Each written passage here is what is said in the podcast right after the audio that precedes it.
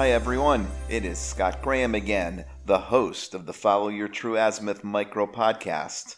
Our guest today is Lori Potts. She's the author of It's Okay to Be Beautiful 30 Days to Healing, Health, and Hope for a Beautiful Life. Lori is also the founder and lead pastor of LAP Ministries Incorporated. Hi, Lori. Welcome to the show. Hi, Scott. I'm so excited to be here and share with you a part of my story. I'm excited to hear that story, Lori. So tell us, tell us about a time you struggled to follow your true azimuth. A time I struggled to follow my true azimuth was after God called me to write my book. He gave me a clear assignment and how it was all to be lined out. But then distractions. We can all relate to how life is filled with detours that knock us off course. I would write for weeks on end and then stall out for months. then I experienced two significant health setbacks that gave me ample time to get back on track.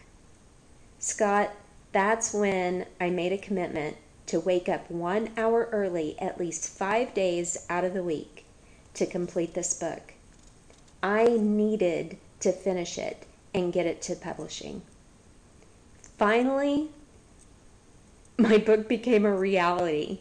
It was the most incredible thing to hold it once I received it back from the publisher. The amazing part is that actually the pivot in my life that came after its publication, this book has been the catalyst to set me right in line with my life purpose, my azimuth. God started opening doors for me one after another, and I am now pastoring a small church at a retirement community. It's so amazing and nothing I would have ever chosen for myself but God. He knew right where I needed to be and each week, this experience of pastoring We Church fills my heart with such joy, just undescribable joy. I know that God is preparing me for bigger, but for now, I am quite content with my current assignment.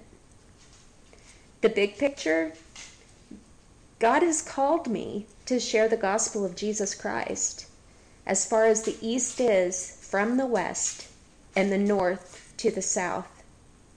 Those are his words. He gave that to me. This is his ministry.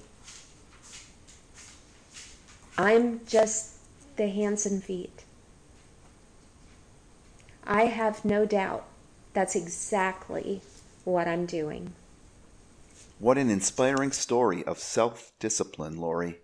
As a writer myself, I'm impressed that you got up an hour earlier each day to write your book. But yours is also a story of faith and trust. Trust that the path before you is unfolding as it is supposed to. Thank you for being here today. It has been my pleasure.